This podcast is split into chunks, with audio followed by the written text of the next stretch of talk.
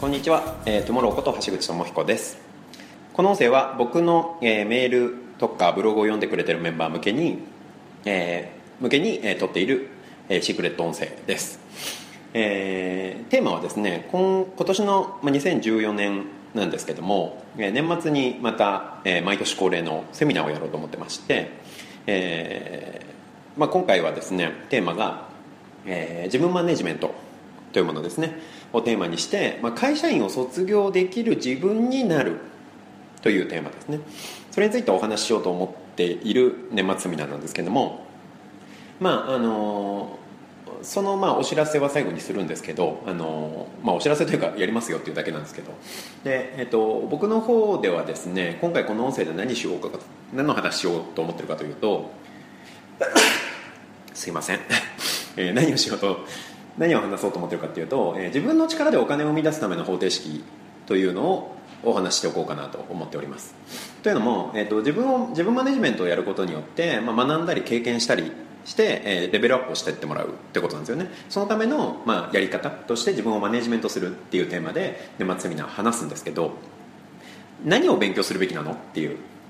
えー、よくされる質問に、えー、どうしどうやったら何をすればいいですかっていうあの本を読んだり、えー、セミナーを受けたりして、えー、自分の人生をもうちょっと変えていきたいって思ってるんですけど何をしていけばいいんですかっていう質問をよくされるんです。なので、えー、何をすればいいのかっていうと、まあ、あの本当にね細かく言っていくとすごい膨大な量になっちゃうんですけど、えー、この音声の中ではもうちょっとうんとこういう、えー、領域こつこういう4つの要素を学ぶと、えー、すごくですね、えー、まあ A×B×C×D イコール、えー、自分の力で稼げるっていう 方程式ですね、えー、そういうものその ABCD っていうものについてお話ししたいなと思っての音声でございます。で、えーまあ、お金を生み出せる力ってことなので、まあ、どうしたらお金が手に入るのかってことですけど、えー、どうしたらお金が手に入るのかっていうのはなんかね犯罪でもない限りは 基本的にお金をいただくってことになりますなりますよね。お金をいただくってことになるので、まあ、どうしたら人がお金を喜んで払いたくなるようなもの仕組み、まあ、商品でもいいし、まあ、そういうものをどうやって作り出せるのかっていうのがこのテーマです。だからその気持ちよくお金を払ってもらうために自分的に学んでいくべき4つの要素があるので、まあ、その4つの要素を、えー、ぜひ皆さんあの勉強してもらったらなと思います。で、えー、それを学ぶための、えー、自分マネジメントは年末のセミナーに ぜひ来てくださいということなんですけど、まあ、来ても来なくてもこの4つの要素はすごい勉強になるのでお話ししておこうと思います。で、えー、まあみんなまずね何したいのかなっていうのは結構大事だなと思っててあのまあ、僕の場合はよくね世界ノマドって名乗ってるし、えー、去年なんかも、えー、12カ国ぐらい海外行って、まあ、1年の3分の1ぐらい日本にいないみたいな生活をしていて、まあ、今年はねちょっといろいろプロジェクトが立て込んでたので、えー、ちょっと少なめだったんですけど来年はまたバンバン海外に出て、えー、自己成長したりいろんな経験していって、えー、新しい世界に出ていきたいなとまた思ってるんですけど、まあ、だからともさんって旅好きなんですよねってよく聞かれるんですけど実は僕は旅が好きなわけじゃあんまりないんですよね。これこんだけ言っててそれ言う言うとねなんかこう会社員までやってて頑張ってるって旅行きたいですって言ってる人によくこう「あのはいはい」って言われるんですけど。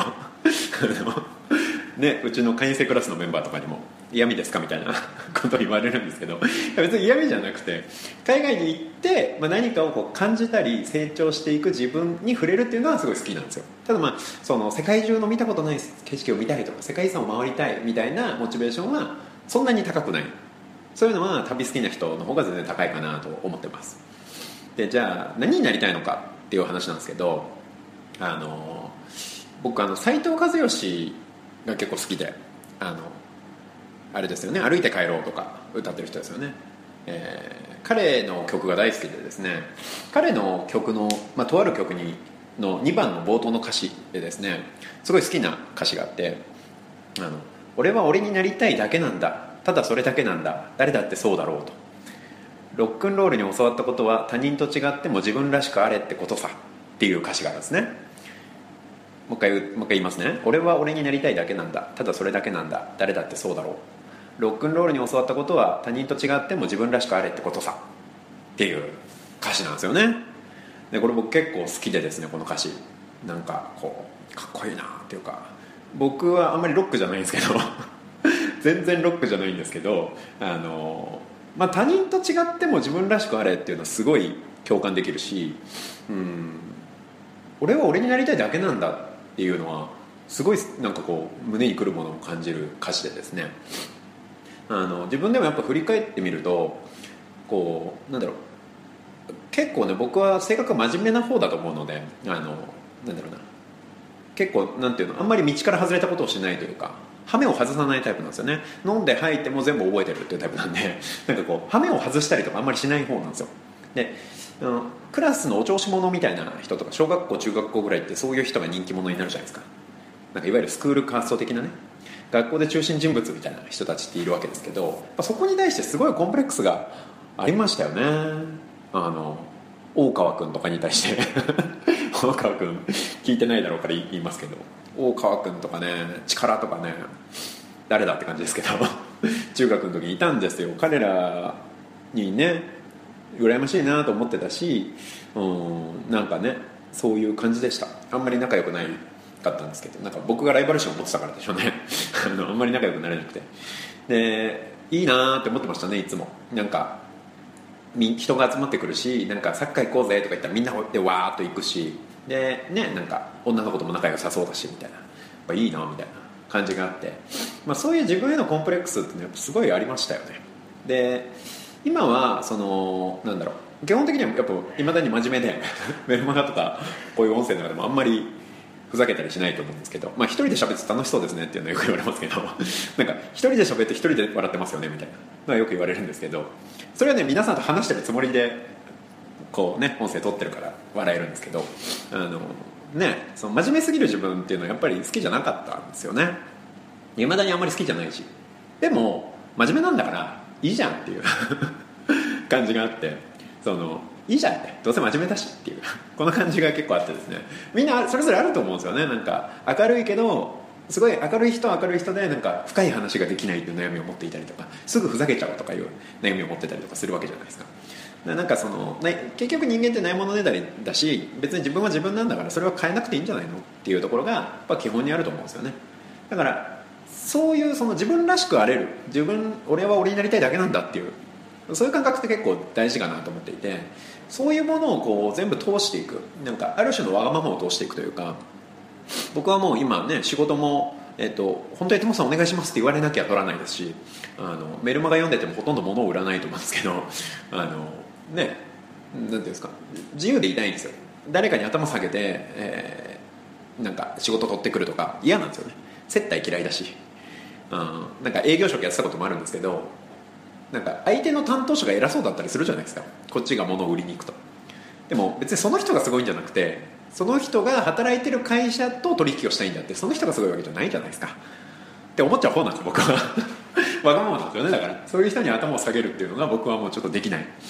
タイプなのでいやもう友さんにお願いしますと。友さんにやっていただきたいんですと。言われないと受けないと。いうことをやっているのでむしろなんかね物を売る時も限定人数にしてもう20人で締め切りですとかコンサルなんていうのも3人、えーねえーと、今受けてるコンサルタンティングは半年間で90万円っていうものですけどこれも、えーと、限定3人だけあの本当に深くお付き合いしているので限定3人だけ取ったんですけど、えーと、と13人ぐらい申し込みありましたからね。でもそんなに申し込んでもらえると思わなくてちょっとこうごめんなさいっていう感じであのお断りをしたんですけど、まあ、やっぱりねちょっとあなんていうの申し訳ないなというか気持ちはありましたけどそんぐらい相手が本当に求めてくれてる中でこっちが選ぶぐらいのね感覚で、えー、やっているのであのそれを選んでるっていうのは本当にその人の役に立てるっていうところをやりたいからなんですけどだからそういう真面目に生きていきたいってことですよね僕は。だから なんかうん、後ろめたいお金を受け取りたくないし、えー、頭下げてまでお金欲しくないということをしたいんですよね。だからそうするともう本当に自由になるんですよ。本当に自由になる。だからそういうふうにあのなっていただきたい。みんな自分の力で稼げるようになっていただきたい。世界中を自由に旅するにしても生き心地よく生きていくにしてもうんなんだろうな。もう何にしてもやっぱりその稼ぐ力っていうのはやっぱり重要になってくるんで、えー、ぜひぜひそうしていただきたい。なと。思って、えー、お話をしていこうかなと思います。で、えーと、A×B×C×D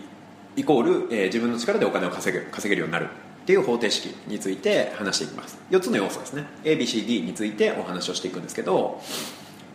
まず1つ目の要素 A ですね。っていうのが何なのかってことですけど、えー、まずこの A っていうのは、えー、専門領域です。あなたの専門の領域。普通の人より詳しい。普通の人よりよく分かってる。そういうようなものが A ですね。で B っていうのがビジネスの型です。ビジネスには型がありますよね。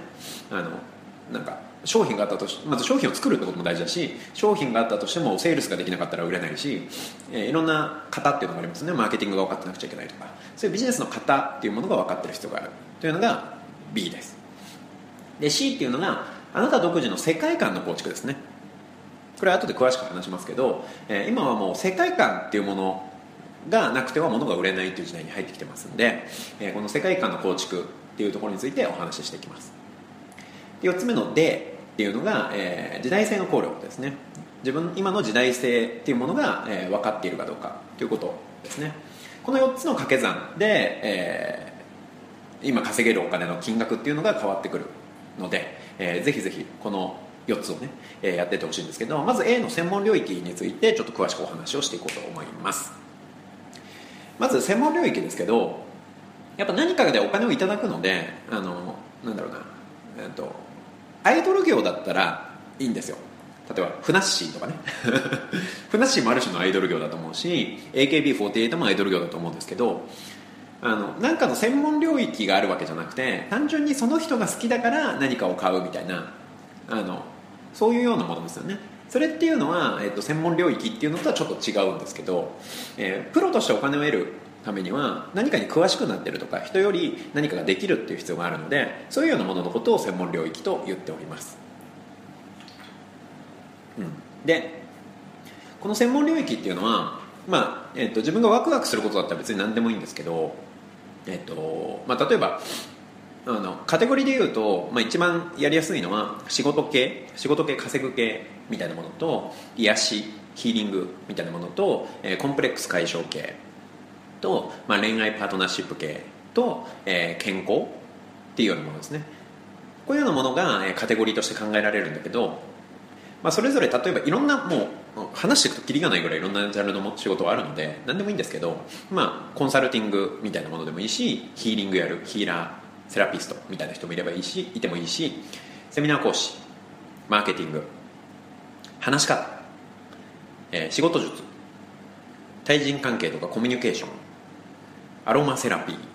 とかね、えーまあ、インナーチャイルドセラピーっていうのを今僕のコンサル生でやってる人とかもいますけど。とか。あと鍼灸師、えー、栄養、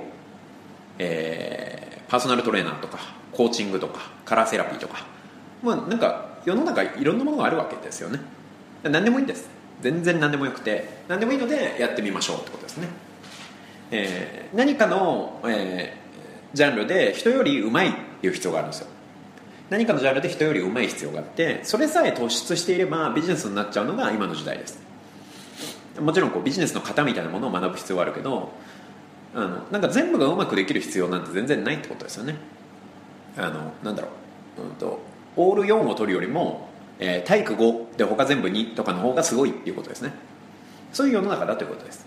あのデコボコしてる方がいいってことです。それが今の世の中なのであのできないこととか別に何でもいいんですよ。僕もなんか事務仕事とか超苦手なんでできないですし人に気配りするとかもすごい苦手なんで できないですね。あの飲み会の時とか取ってもらうのずっと待ってますからね僕。本当にトモさんは末っ子ですよねって言われながら。そうなんだよねって言って大体こう長女の女の子ってそういうのやってくれる子が多いんですけど長女だもんねとか言いながら。なんか全部末っ子で片付けようとしてませんか？とか言われながらあのしてますって言いながらこう お願いしたりとかしてるんですけどまあ本当ダメですよねそういうところが。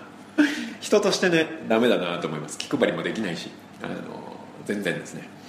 だから全部ができるようになる必要は全然なくてあの自分が好きなこととかワクワクできることをとにかくやっていくっていうのがやっぱり最初なんですよね。あのやっぱ人より上手い人ってそれなりに練習してるんですけど練習も楽しいからやれるわけであの、ね、辛いのにやり続けると結構きついじゃないですか。もう当たり前の話ですけど。だからとにかく好きなことやるっていう感覚が結構重要です。ねね、今もうそういうのの例ってこと書かないんですけど例えば今 YouTuber で一番有名なヒカキンさんとかねヒカキンさんって知ってます ?YouTuber っていういう、まあ、YouTube に動画アップロードするだけで年収1億円ぐらいあるみたいな人なんですけど今 YouTuber で一番人気なのがヒカキンさんですね。で彼とかはですね、えー、もうなんか再生回数が億とか言ってるんだよね。なんかすごい量言ってんですよ。でなんだそれっていう あの再生の数をされてるわけですけど彼はもともと普通にスーパーの店員さんかなんかやってたらしくてでスーパーの店員さんやりながらボイスパーカッションってあるじゃないですか。あの口だけで口とマイクだけでなんかいろんな音が出せるみたいな人いますよね。あのボイスパーカッションをやり始めてそれを動画でアップロードしてて人気になってみたいな。で、えーと、いろんな人が見てくれるようになってそこからいろんなのをこうアップロードしていって人気になっていったみたいな人なんですよね。でもなんかヒカキンで調べればいくらでも出てきますけどそんな大した動画をいっぱい上げてるわけじゃなくてあのなんか、ね、何々使ってみましたとかなんかそんなような感じなんですけどそれでもすごい人気になってるわけですよね。だからまあ彼はね最初からそんなになんかこれがこんなに売れると思ってたっていうよりも好きでやってた。趣味の世界だったわけですけど好きで好きでやってたらなんかそうなっちゃったみたいな話で。それってすごいじゃんっていう話ですよね。うん。なんでまあそういう感覚が結構大事だってことですね。あのなんか最初からこれは稼げそうだとかこれはなんか儲かりそうだとかなんかそういう感覚でやってるものって実際人間ってねあのなんかそんなにお金で動かないですよ実際は。もちろんお金っていうのはすごい強い動機にはなるんですけどモチベーションとか、まあ、これはあの自分マネジメントのセミナーの中で詳しく話しますけどあの今モチベーションってお金で釣られる人ってほとんどいないんですよね。お金であの釣られた場合って長期的には頑張れないっていうようなデータとかもすっごい出てて、まあ、その辺りはあの年末セミナーの中で詳しく話しますけどあのできないんですよ。それよりもその自己目的的っていうんですけど自分がそれをやってることそのものが自分らしい。これをやりたくてやりたくてしょうがないっていう感覚が、えー、このワクワクするってことでありそれが結局なんかその瞬間は何のためになって何の役に立つのか分かんなかったのにいつの間にかそういうふうに形になってるっていうような世の中になってってるわけですよね。あるいは「ハリー・ポッターの」あの作者さんなんてなんか普通のおばちゃんなんですよねもともと。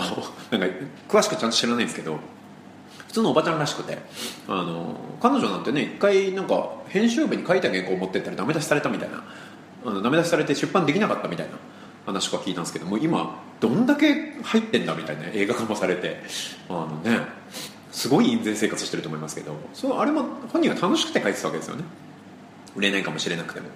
あのそれって結構大事なんですよね。だからまあいつの日か何かの形でうまくなっていく。まあそれやってるだけで楽しいから別にいいんだよねっていう感覚っていうか。まあ、どっかでビジネスにつなげたいなと思ってるのはもちろんいいんですけどとにかくそれ自体も楽しくて楽しくてやってるだけっていう感覚が大事なのかなと思います。でこのだからこのワクワクすることをぜひあの突き詰めてねいろんなことをやってみてあのやめてもいいんでやめてもいいのでやってみるっていうのは結構大事ですね。でやってみてやってるうちに楽しければ続くと思うしなんかそんなにねあのなんか続かなかったからってダメとか自分を責めたりとかする必要もないので、まあ、どんどんやってみてほしいですね本当に。あの僕もね今こうやってセミナーとかよくやるようになってますけど最初本とか読み始めた時セミナー講師になるとは思ってなかったですからね。もしくはコンサルタントになるとかねえー、人のプロデュースするとかねそんなこと全然考えてなかったし今考えてる仕組みとかも過去全く思いつかなかったようなことばっかりやってますからそれもなんかこうねどんどんどんどん展開していく感覚ですよね。そういうもんなので。で特に今もうニッチでも全然 OK なんですよね。だってインターネットがこんだけあるのでどんなマニアックでもあのインターネットっていうものがあるから昔はだって街でお店を作ったらそのその徒歩圏内にいる人たちにその対象のお客さんがいなきゃいけなかったっていう時代じゃないですか。ですごいマニアックなこととかやっても売れなかったわけですよ。でも今インターネットがあって世界の裏側にまで1秒で、ね、メールが届く時代なわけでインターネットっていうものがあることによってその価値観さえ一緒だったら趣味とか好みさえ一緒だったら、えー、なんか集まれちゃう場をインターネット上に作れちゃうっていう時代なんで、まあ、こんなのなかなかないですよね。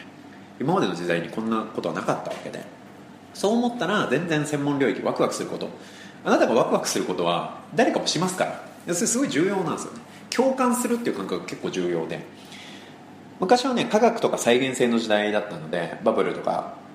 の頃もう10年ぐらい前までは科学とか再現性がすごい重要だったんですよね。でも今この時代強い子の時代とか言われてますよね。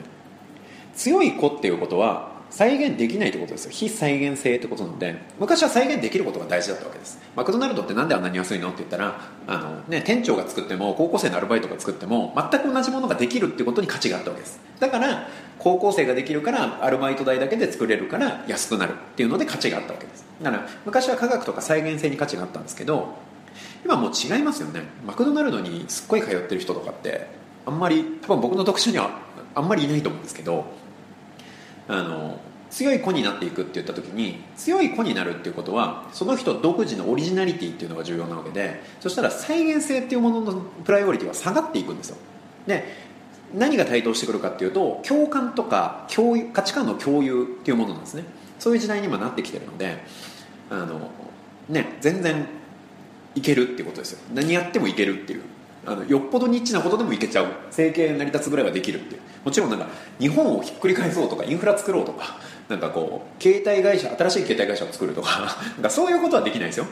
それはやっぱりある程度の規模とか科学再現性効率みたいなものを考えていく世界観なのでそれはあれですけどでも自分の生計立てる自由に世界中旅するぐらいのあのつつましいもんじゃないですか、ね、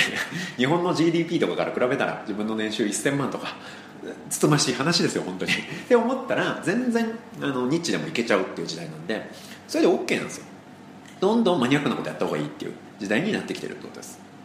ね。で、まあ、そういう領域を掛け算していくっていうことを僕はいろんなところでよく言うんですけど掛け算って結構大事なんですよね。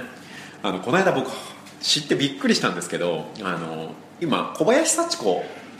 ってあの「紅白」ですごいでかい衣装を着る人いるじゃないですかあの人今ニコニコ動画ですごい人気らしいですね。知ってます？ニコニコ動画で超人気なんですよ小林幸子。ニコニコ超会議とかに出てきてラスボスとか言われてあのあの格好がラスボスみたいだよねっていう、まあ、2チャンネルとかニコ動の用語で言われてララスボスコールで呼ばれたりとかしてラスボスラスボスとか言われて なんか大人気なんですよね。でボカロ曲とか言ってなんかあのニコ動っぽいあの要は 2D のアイドルが歌いそうな曲調の歌をあの演歌の拳を聴かせて歌うっていうなんかもうかなりカオスな立ち位置を取ってて僕びっくりしたんですけどへえみたいな。なんかあのボカロ曲で「サチサチにしてあげる」って曲を歌ってて「サチサチにしてあげるってなんだよ」みたいな。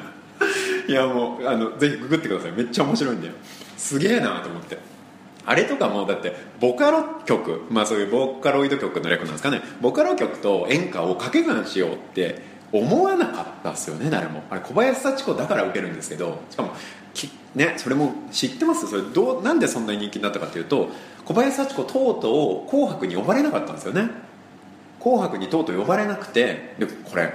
僕でも「紅白」側からしても結構勇気いったと思うんですよ。名物だったじゃないですか彼女のでかいあのねなんかもうセットなんじゃ衣装じゃなくてセットなんじゃないかみたいなさ。